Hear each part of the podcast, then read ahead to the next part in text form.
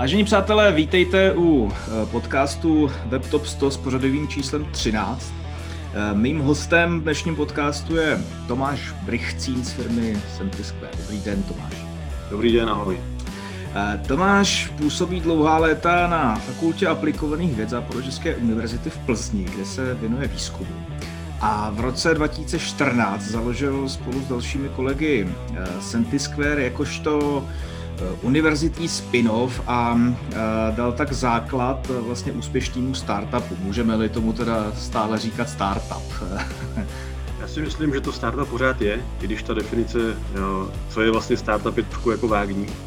Minimálně naši investoři říkají, že jsme pořád startup, tak. čili já bych to bral, že jsme startup. Jsou startupy, které jsou startupy už 20 let, takže vám klidně můžeme říkat startup. Jasně. A, tak, Sentisquare se věnují analytice textu za pomocí umělé inteligence. A za zmínku samozřejmě stojí, a je to ten hlavní důvod, proč se tady dneska bavíme, že v loňském roce um, získali se svojí aktivitou pro E.ON ocenění za projekt roku v kategorii umělá inteligence. V tom projektu pro E.ON se uh, řešila analytika zákaznické komunikace. Uh, no a mě vlastně napadlo, že trošku vystoupím ze své komfortní zóny, která se točí kolem, řekněme, marketingových témat a pozvu si Tomáše do podcastu a pokusím se s ním vést aspoň trošku smysluplnou debatou o umělé inteligenci, eh, což je v mojí perspektivě strašně vlastně složitý a nový obor, který se tak rychle rozvíjí a o co se do něj pomalej tedy vniká a proniká. Tomáši, eh, asi ode mě nikdo nečeká, že s váma povedu nějaký sofistikovaný rozhovor o jedničkách a nulách. Každopádně bych rád eh, to naše povídání odstartoval u vlastně jako jádra toho vašeho biznisu. Jo? Zajímá mě jako první otázka, jak je to vlastně ze Sentisquare, co děláte, proč to děláte a jak byste co nejjednodušeji zdefinoval přidanou hodnotu pro toho vašeho zákazníka. Rozumím. Já to zkusím říct teda úplně jako jednou větou, úplně jednoduše. Sentisquare se zabývá zpracováním textu. A dneska ten text samozřejmě je všude možně, žijeme v době internetu, a, ale my se zaměřujeme primárně na interní data firm. To znamená de facto komunikaci a, těchto firm s jejich zákazníkama. A ta komunikace může být v různých a, kanálech, ať už jsou to e-maily, nebo jsou to SMSky, nebo to jsou, já nevím, přepisy hovorů na call centru, nebo cokoliv. Je to zkrátka komunikace mezi, mezi firmou a těma jejich zákazníkama a tohle to my vlastně zpracováváme a ten hlavní cíl, k čemu to je, je, že to vlastně nějakým způsobem šetří práci lidí. Jo, protože že... samozřejmě, samozřejmě ty lidi jinak musí komunikovat, obstarat veškerou tu komunikaci vlastně ručně, manuálně. A té práce tam je samozřejmě s tím spousta, někdo to musí číst a tak dále, odpovídat na to, nějakým způsobem to analyzovat. A tím pádem je tam spousta míst, kde se dá zavést umělá inteligence a nějakým, nějakým způsobem těm lidem pomoct. Zjednodušit tu práci, zefektivnit, zrychlit a tak dále. Takže předpokládám, že ta a, hlavní zákaznická, nebo ten typický zákazník a, bude spíš korporátního charakteru. Nenutně. A já bych to spíš definoval jako, a, jako firma, jako B2C, respektive a, zaměřená na, na koncový zákazníky, a která intenzivně komunikuje. Protože a, popravdě řečeno nám je celkem jedno, jak velká ta firma je, a, o to ani tak nejde, ale jde spíš o to, aby, aby té komunikace měla hodně. A, protože když té komunikace je hodně, tak to znamená, že s tím někdo má hodně práce v té firmě a je tam tím pádem prostor, aby ta umělá inteligence pomohla. Jo, pokud někdo, pokud má nějaká firma pět klientů a za den přijde pět e-mailů, tak to nemá cenu vlastně se patlat s nějakou AI. A od kdy to tu cenu má? Um, jaký, má, jaký máte nějaký záklopkový množství ne, nebo volume té komunikace, uh, která, uh, kterou má smysl uh, pro, protřídit, profiltrovat přes umělou inteligenci? Uh, když se bavíme čistě jenom o úspoře lidí nebo úspoře času, tak bych bral, když, když to zabere aspoň jednoho člověka, jedno FTE, tak si myslím, že od té doby už, už je třeba přemýšlet nad tím, jestli, ho, jestli mu nepomoc s nějakou umělou inteligencí. Ne vždycky, ale ten cíl musí být primárně jenom ušetřit čas těch lidem. Může to být taky o tom urychlit nějakou činnost. Zákazníci třeba můžou čekat na odpověď týden a už jsou tím pádem nespokojení. A i v případě, že to třeba zabere méně než jednoho člověka, tak je mu třeba pomoct, aby to bylo rychlejší. V tom samozřejmě ta umělá inteligence, to je asi ta, ta její hlavní, nebo možná se dá říct jediná věc, ve které překonává člověka, je rychlejší. Když se bavíme o tom, jakým způsobem vy vlastně s těma firmama hovoříte a prodáváte jim ten svůj produkt, jak se vám vůbec daří toho vašeho finálního klienta oslovovat a, a co je takovým tím základním vstupním kamenem do té konverzace? Je to složitý nebo je to už dneska jednoduchý? Rozumějí vám ty lidi na straně toho zákazníka, že, že to, co, to, s čím přicházíte, pro ně může být jako relevantní? Já myslím, že se to výrazně změnilo v průběhu, řekněme, posledních třeba tří let, kdy, když, když to srovnám třeba s obdobím před třema rokama, tak to bylo spíš tak, že každá firma chtěla mít svoji, svoji AI. A spíš bylo to víc jako móda, než, než že by to k něčemu bylo, než že by to opravdu potřebovali. To znamená, kdo nemá AI, není, není jako in, není, není prostě dostatečně dobrý. Tak to bylo svýho času to... s datama, že jo? asi tak, asi tak. A myslím si, že teď se to, teď se to jako dost otáčí, protože my třeba přijdeme na nějaký meeting a uh, odprezentujeme část třeba toho našeho řešení a oni nám na to řeknou, to už jsme slyšeli pětkrát. Uh, v, čem jsme, v čem jste jako lepší? Jo, dneska už samozřejmě ty firmy už to nabízí, je, je, je taková, jako už, už to ty firmy znají. A čili dneska už nikoho nepřekvapí, že část té komunikace vyřizuje umělá inteligence. A to, to je standard, to nikoho nepřekvapí. Čili řekl bych, že teď ten primární tlak je na úspěšnost nebo na kvalitu těch algoritmů, aby to fungovalo dobře. Tam jsou teprve vidět ty rozdíly. A myslím si, že teď se to právě obrací z toho, že už není důležitý jenom mít prostě AI, ale je, je dobrý, je, je důležitý, aby to fungovalo.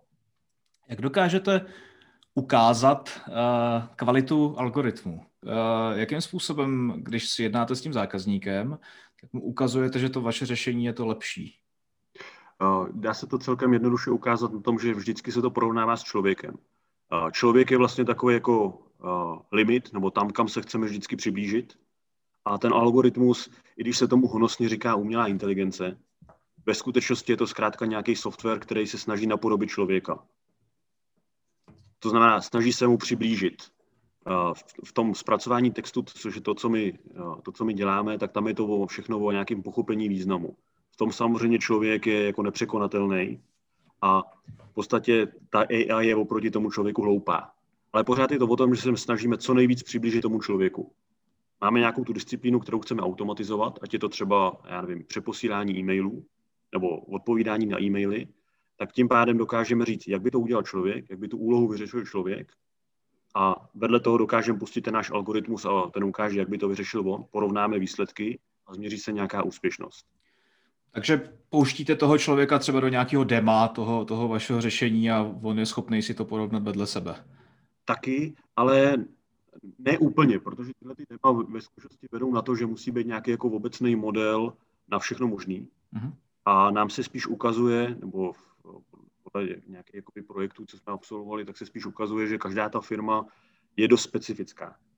Jo? E, specifickým způsobem komunikuje se svýma klientama. Má tam určitý jako samozřejmě svý produkty, názvy svých produktů, ty, ty jejich klienti používají nějaký specifický výrazy a tak dál. Je to, je to v podstatě, dalo, dalo by se to vnímat jako jiný jazyk. Každá ta firma má svůj vlastní jazyk, jak komunikuje se svýma zákazníkama. A, a to, co my vlastně pro ně děláme, je, že připravujeme vždycky jako specifický model, natrénovaný, naučený vlastně na těch jejich datech. To znamená, že de facto my nemůžeme za tou firmou přijít a říct, my už to máme hotový, protože oni nám nejdřív musí dát data. Jo, čili každý ten projekt vlastně začíná tím, že si předáme nějaký data, na tom se naučí ta umělá inteligence a pak teprve můžeme, jsme schopni ukázat jako úspěšnost.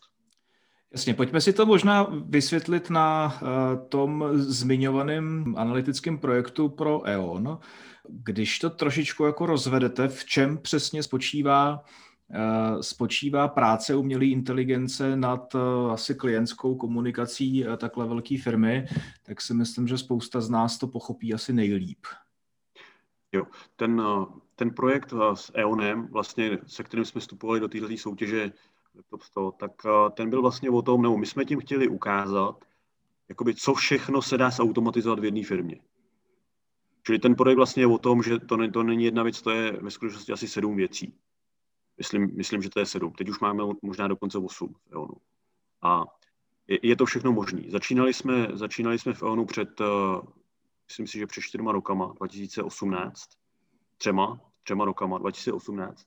A tam se za, začínalo se s e-mailovou komunikací. Kdy EON řešil problém v tom, že spousta lidí píše e-maily samozřejmě o připojení elektřiny a tak, a tak podobně a všechno to, všechno to lítá na jednu podstatě e-mailovou adresu info.eon.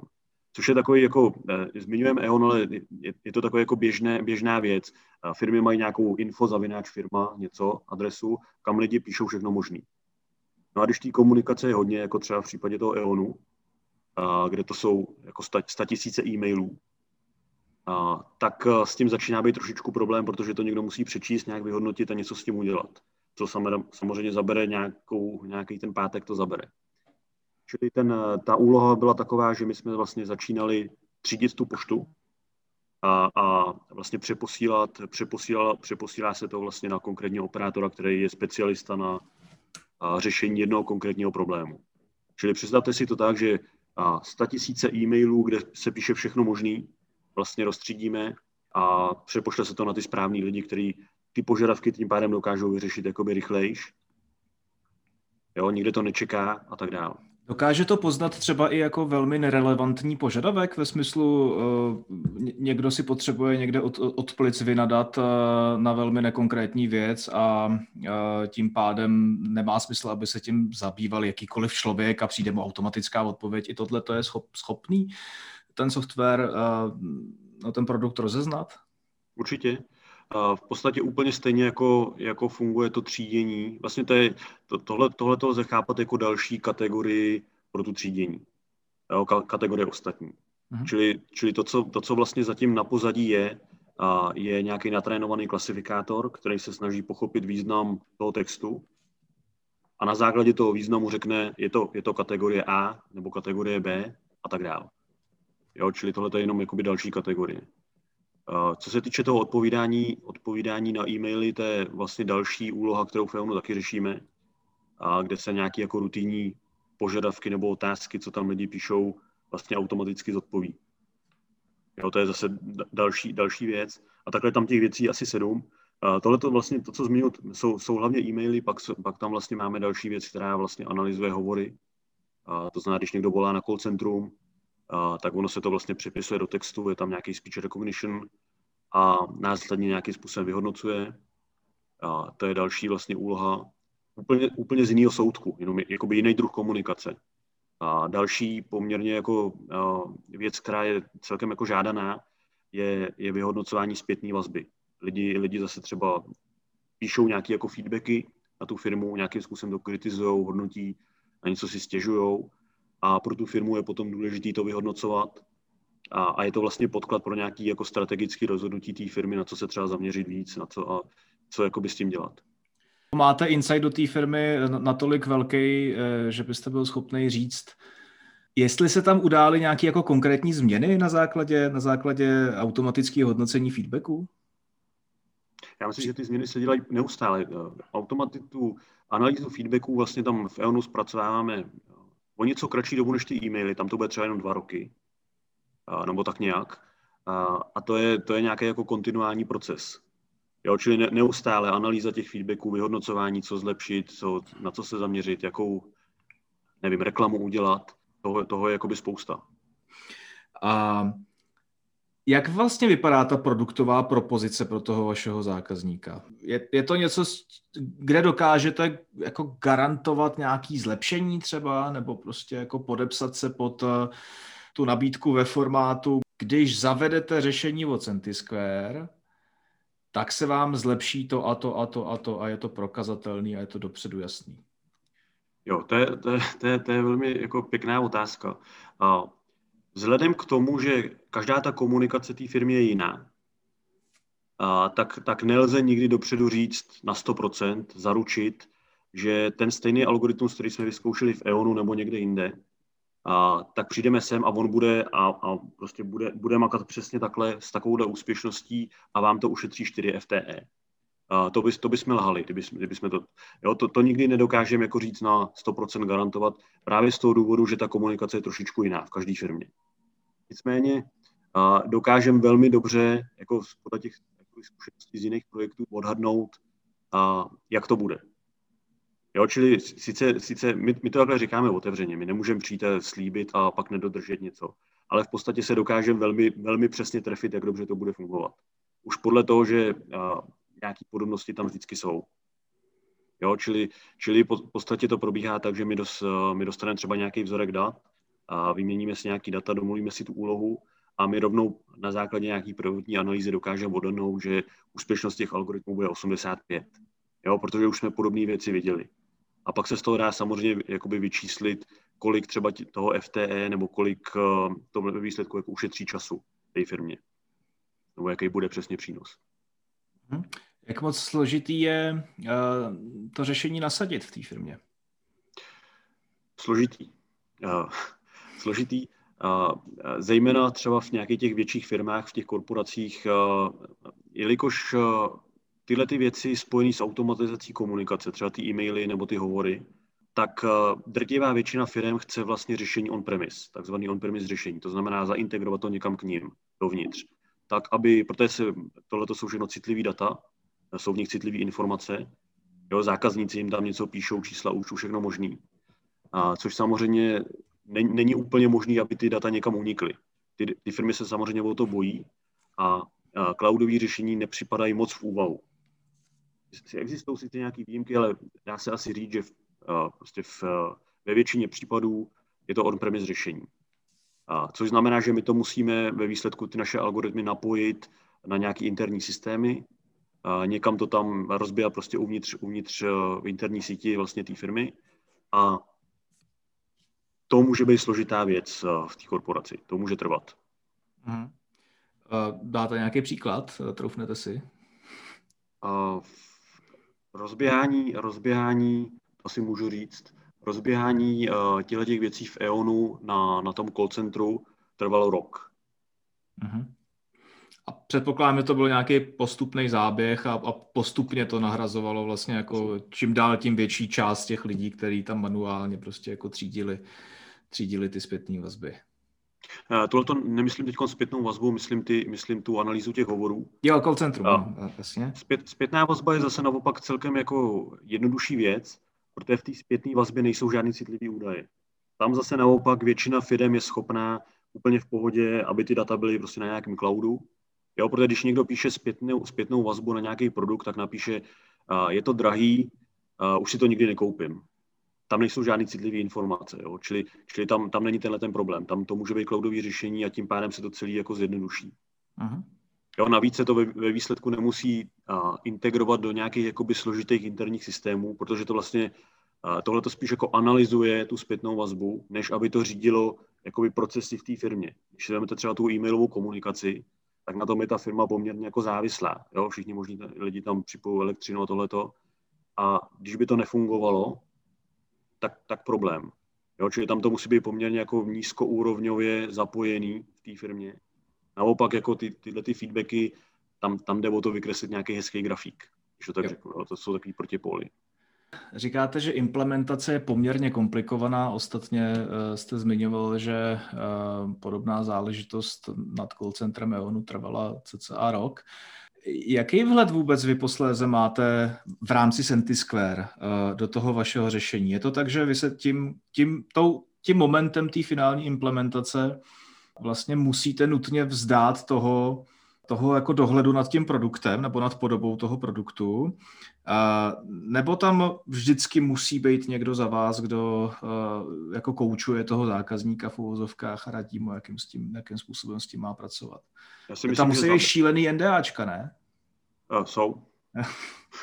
Určitě, takhle. Za, za B je správně. To znamená, uh, my to vždycky nabízíme jako službu ne, nefunguje a nikdy jsme to tak nedělali a ani to tak dělat nebudeme, že by se vytvořil nějaký algoritmus, ten jsme někomu dali a předpokládal se, že už bude jako, jako do konce života fungovat. A to, to, to možná jedině v ideálním světě, ale všechny ty věci v těch, vlastně v té komunikaci v těch firma, firmách se vyvíjejí. A ty firmy se musí adaptovat na nějaké nové podmínky. Teď třeba, já nevím, že tady máme covid, předtím nebyl, takže se spousta věcí změnila i v té komunikaci samozřejmě. Lidi komunikují trošku jiným způsobem, mají jiný problémy a tak dále. A ten algoritmus to předtím nevěděl a teď se na to musí připravit. Jo, to znamená, že tam musí být nějaký kontinuální jakoby, dohled nad tou umělou inteligencí nebo tím algoritmem. My tomu říkáme přeučování.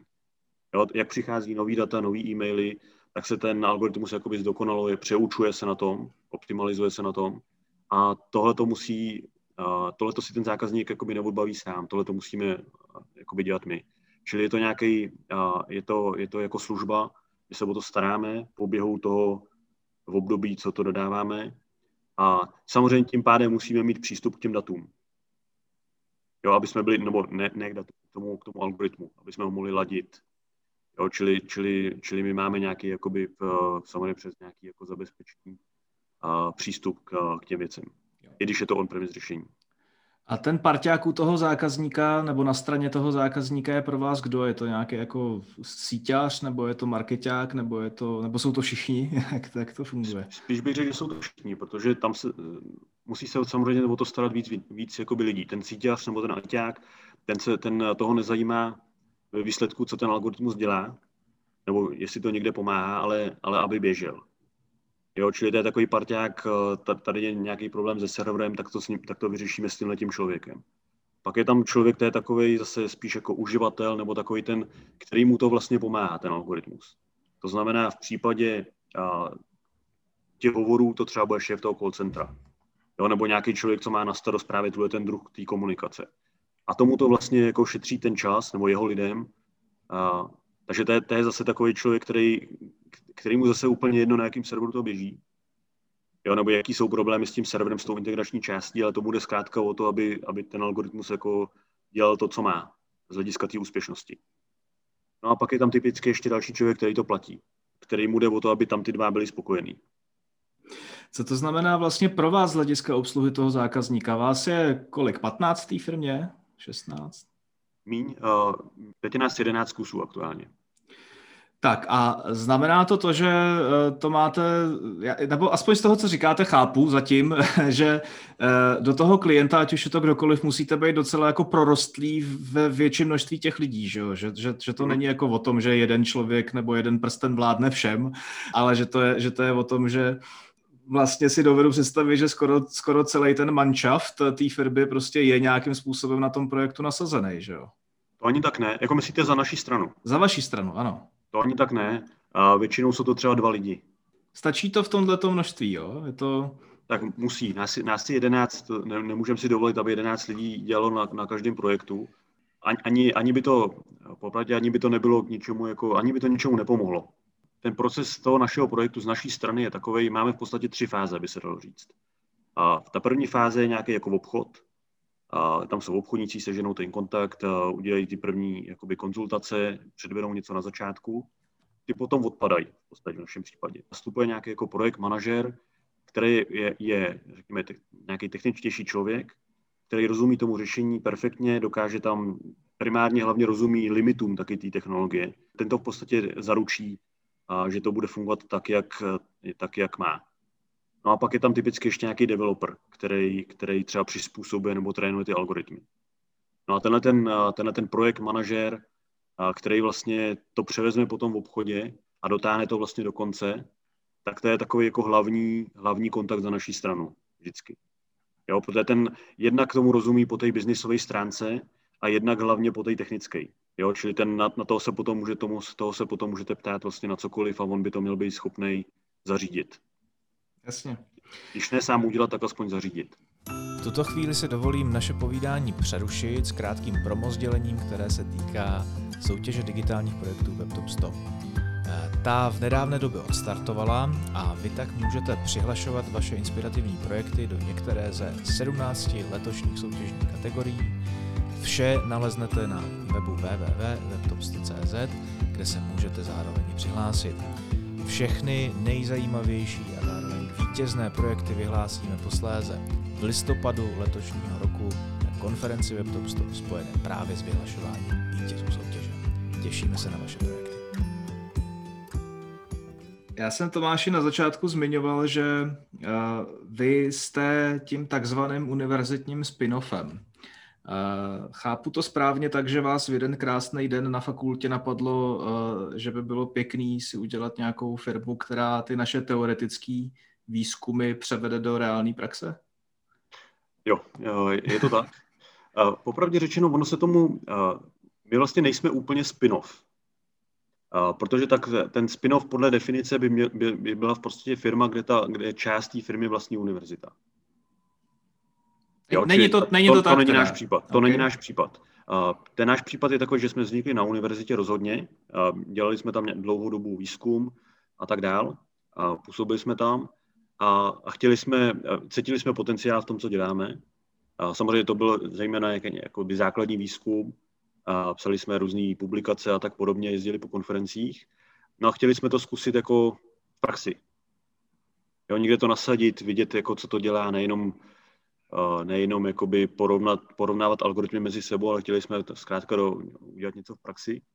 No a v tu jednu chvíli jsme se rozhodli, že založíme firmu a začneme to dělat ale a, ve skutečnosti je to separátní firma, ve které univerzita jako nemá podíl. Čili to vlastně není spin-off, ale vznikli jsme z univerzity. Takže kolegové eh, výzkumníci na univerzitě eh, si uh, založili site, site projekt, řekněme, který se postupem času vypracoval jo. poměrně zajímavý, zajímavou firmu. Jo, určitě. Jo. OK. Uh, co byl ten moment, kdy jste si řekli, že by to fakt mohlo být jako zajímavý? Že to není jenom o tom zkoušení, si eh, postupů, který si, eh, o kterých přemýšlíte, eh, ale mohlo by to mít i zajímavý biznisový výsledky. No, myslím, že těch momentů bylo víc. Takový možná první, první moment byl, když jsme urvali prvního klienta. Když to, když to poprvé začal někdo jako reálně používat za peníze, když to tak řeknu. A to byl, to, byl, to byl rozhodně jako úspěch a v tu chvíli jsme si vlastně řekli, a tak teď číslo jedna, první zářez, už to někdo používá. Takže to byl takový jako první, první milník. A druhý milník, který já vnímám jako, jako velmi důležitý, byl, když, mi, když se to stalo vlastně z té z garážovky, nebo z té práce po večerech, po univerzitě, a když se to překlopilo do, do, do práci na, na práci na full time. Když se z toho, to, tenhle ten moment vnímám jako, že se z toho stala firma. Do té doby to byla vlastně garážovka, spíš jenom takový hobby. Vy jste teďka po těch sedmi letech existence čerstvě po uh, v nějakém kole financování od uh, investora. Uh, nejsem si úplně jistý, kolik to bylo peněz, mám takový pocit, že poměrně dost. Teď myslíte ty nové články Forbes, CheckRunch, uh, teď vlastně v Dubnu se to stalo. A teď tím hlavním, hlavním investorem je společnost Experta, což vlastně je nějaký náš strategický partner, by se dalo říct nebo nedalo, je, je naším strategickým partnerem a spolupracujeme s ním vlastně poslední rok a kus. Uh, čili je to, je to IT firma, IT firma, která, uh, která dělá uh, taky do, do komunikace a, a my se právě doplňujeme v tom, že my si, no, tam se samozřejmě hodí ta AI a, a čili to je, to je, řekněme, ten náš přínos. A na druhou stranu nám se zase hodí někdo, kdo má jakoby takhle dlouholetý zkušenosti. To je firma, která existuje, myslím, že 25 let, možná ještě víc, 27. A samozřejmě mnohem větší, mnohem jakoby zkušenější a to spojení dává jako perfektní smysl. Takže to nebylo nějaký, o nějakém jako fundingu, ale, ale o, o spojenectví, teda o nějakém provázání těch dvou subjektů? Uh, je, jo. Ne, jo. Nejenom, ale ten, tím hlavním investorem je právě společnost Experta, a přidali se, přidali se nakonec ještě dal, naši jakoby současní investoři a, a společně s Fazole Ventures, vlastně to je takový jakoby venture, eh, venture kapitálový fond, a, kde je právě ten pan Bouška, a tam to vlastně vyšlo hlavně v těch, v těch článcích. A čili těch investorů je tam víc, ale ten hlavní je experta. Mm-hmm. Tam se na to z toho důvodu, kam vlastně míříte? S jakým, s jakým nějakým dlouhodobým cílem tu firmu stavíte? To je dobrá otázka ten aktuální cíl, abych tak řekl, je dotáhnout nový produkt. Jo, to, to jsme právě zmiňovali v těch článcích. Celou tu dobu, co to děláme, vlastně, co dodáváme eh, tuhle tu AI pro tu komunikaci do těch firm, tak se ukazuje, že je s tím hodně práce. Nebo dalo by se říct, je s tím extrémně práce. A, všechno to nastavit, natrénovat na tu komunikaci, zaintegrovat to tam a tak dál. A integrace trvá dlouho, je to všechno složitý a je na to třeba lidi, kteří to umí udělat. A, a ta vlastně naše současná vize je vlastně něco, čemu se říká no-code NLP. A ten poměrně jako nový pojem, ale v podstatě to znamená tyhle ty NLP algoritmy pro, pro to zpracování textu dokázat ovládat, aniž bych musel být programátor.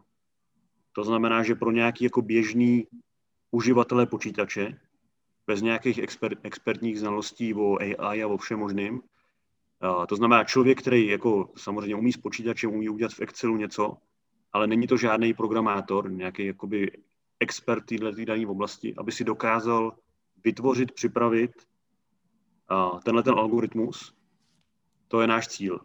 Že něco jako WordPress na ploše umělé inteligence. Něco takového. Ne, ne úplně takhle obecně, já bych to, já bych to ne, úplně nezobecňoval na celou umělou inteligenci, na všechny možné jako oblasti. Ano. A to, je, to je spíš jako sci-fi. Ale a v našem případě ve zpracování toho textu se všechno točí kolem vlastně klasifikace textu. A mhm. všechno to je nějaká, nějaký, nějakým způsobem převeditelný na klasifikaci. Když jsem mluvil o těch e-mailech, a třídění těch e-mailů, těch front, tak to vlastně vybírá kategorii. Když se bavíme o, o té analýze zpětné vazby, a kde se tam třeba mimo jiný určuje sentiment, pozitivní, negativní, tak to ve výsledku je zase kategorizace. Jo? Pozitivní, negativní kategorie. Čili všechno tohle je vlastně nějaký, nějaká klasifikace textu. A teď, čili ten náš záměr a, je primárně vlastně na klasifikaci textu. Chcete u toho zůstávat, nebo, nebo máte nějaký plány na uh, rozvrstvení té vaší působnosti do dalších oblastí umělé inteligence? Myslím si, že minimálně do té doby, než dotáhneme tenhle ten první cíl, uh, tenhle ten no-code NLP, tak určitě ne.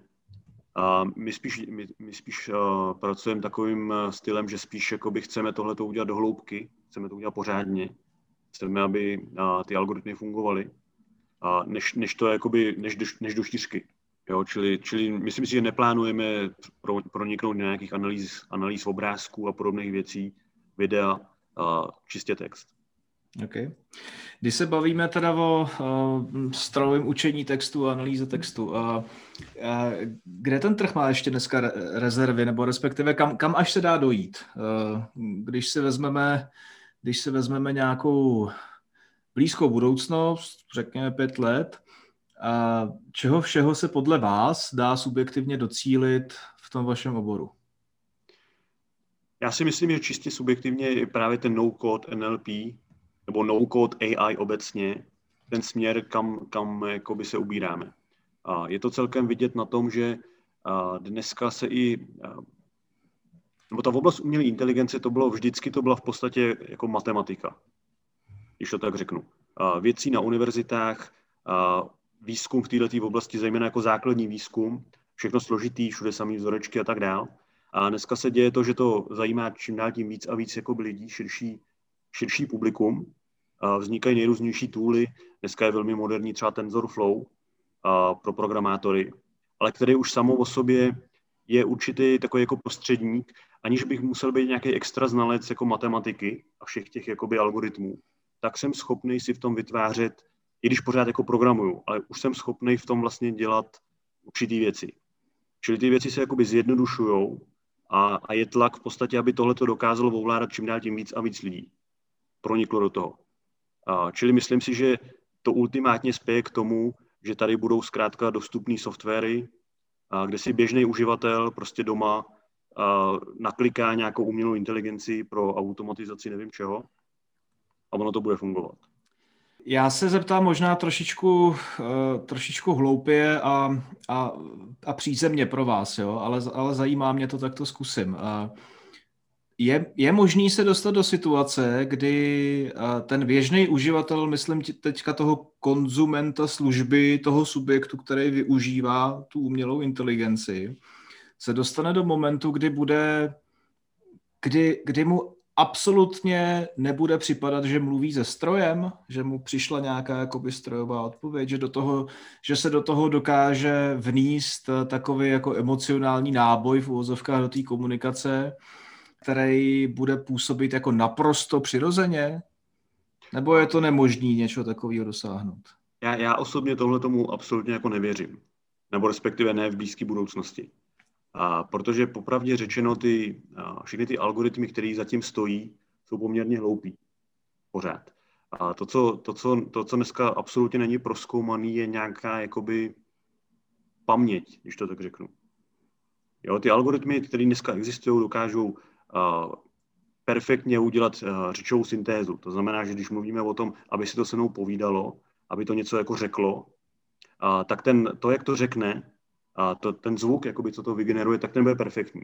Včetně emocí, včetně různých jakoby, intonací a tak podobně. Ten bude perfektní o tom jako žádná. Kdyby to mělo číst text, který někdo připraví jakoby dopředu, tak to v podstatě nepoznáte. To, ten, ten zvuk, co to vygeneruje, bude perfektní. Ale problém není v generování zvuku. Problém je v tom pochopit, o čem se tam ty dva lidi jako baví. Jo, to znamená, jelikož a úplně neexistuje nebo není úplně proskoumaný třeba ta paměť, tak ta, tak ta umělá inteligence nedokáže pořádně chápat, co jsme si už řekli během toho rozhovoru třeba. Jo, nebo a, dneska se to pořád dělá tak, že se to jakoby dělá na tvrdo. Jo, že, že se to tam jako na, na tvrdo někdo musí nadefinovat, co si pamatuju, co ne. Hmm. Ale když, když, když se bavíme o nějaký obecný konverzaci, kdy vy prostě si budete, co vás zrovna napadne, budete se bavit, včera jsem koukal na nějaký film a co si myslíš o tom, co se stalo tady. Nevím, co by na to řekla umělá inteligence. Jasně.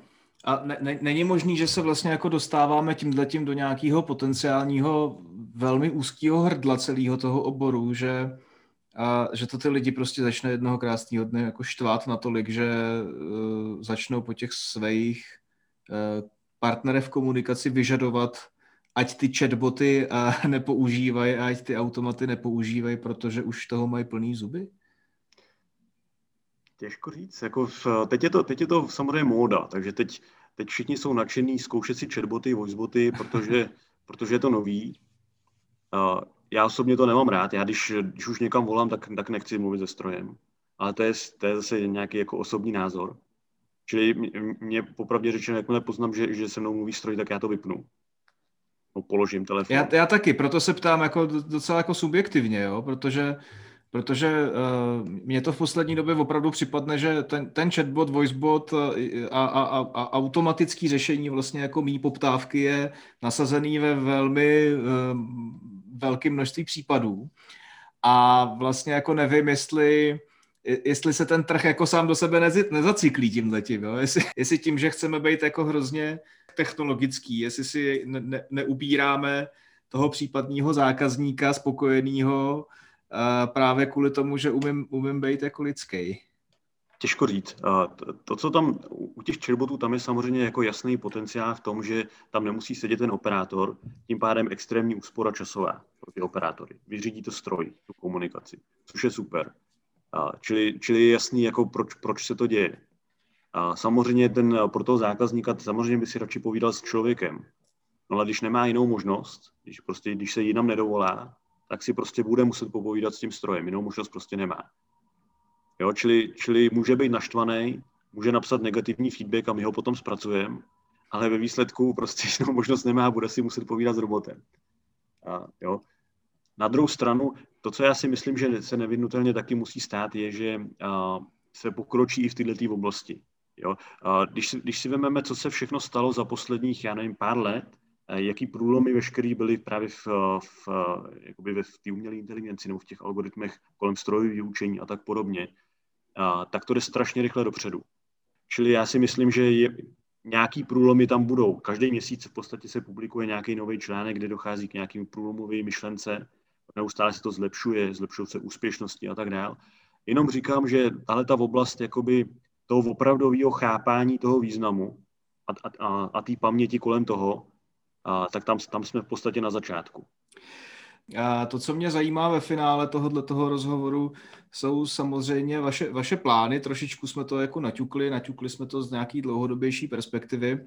Zajímá mě, jak to máte jak to máte vlastně na tenhle ten rok až dva, teďka po, nebo řekněme, ve vrcholící po covidové době, doufejme, na co se budete soustředit nejvíc?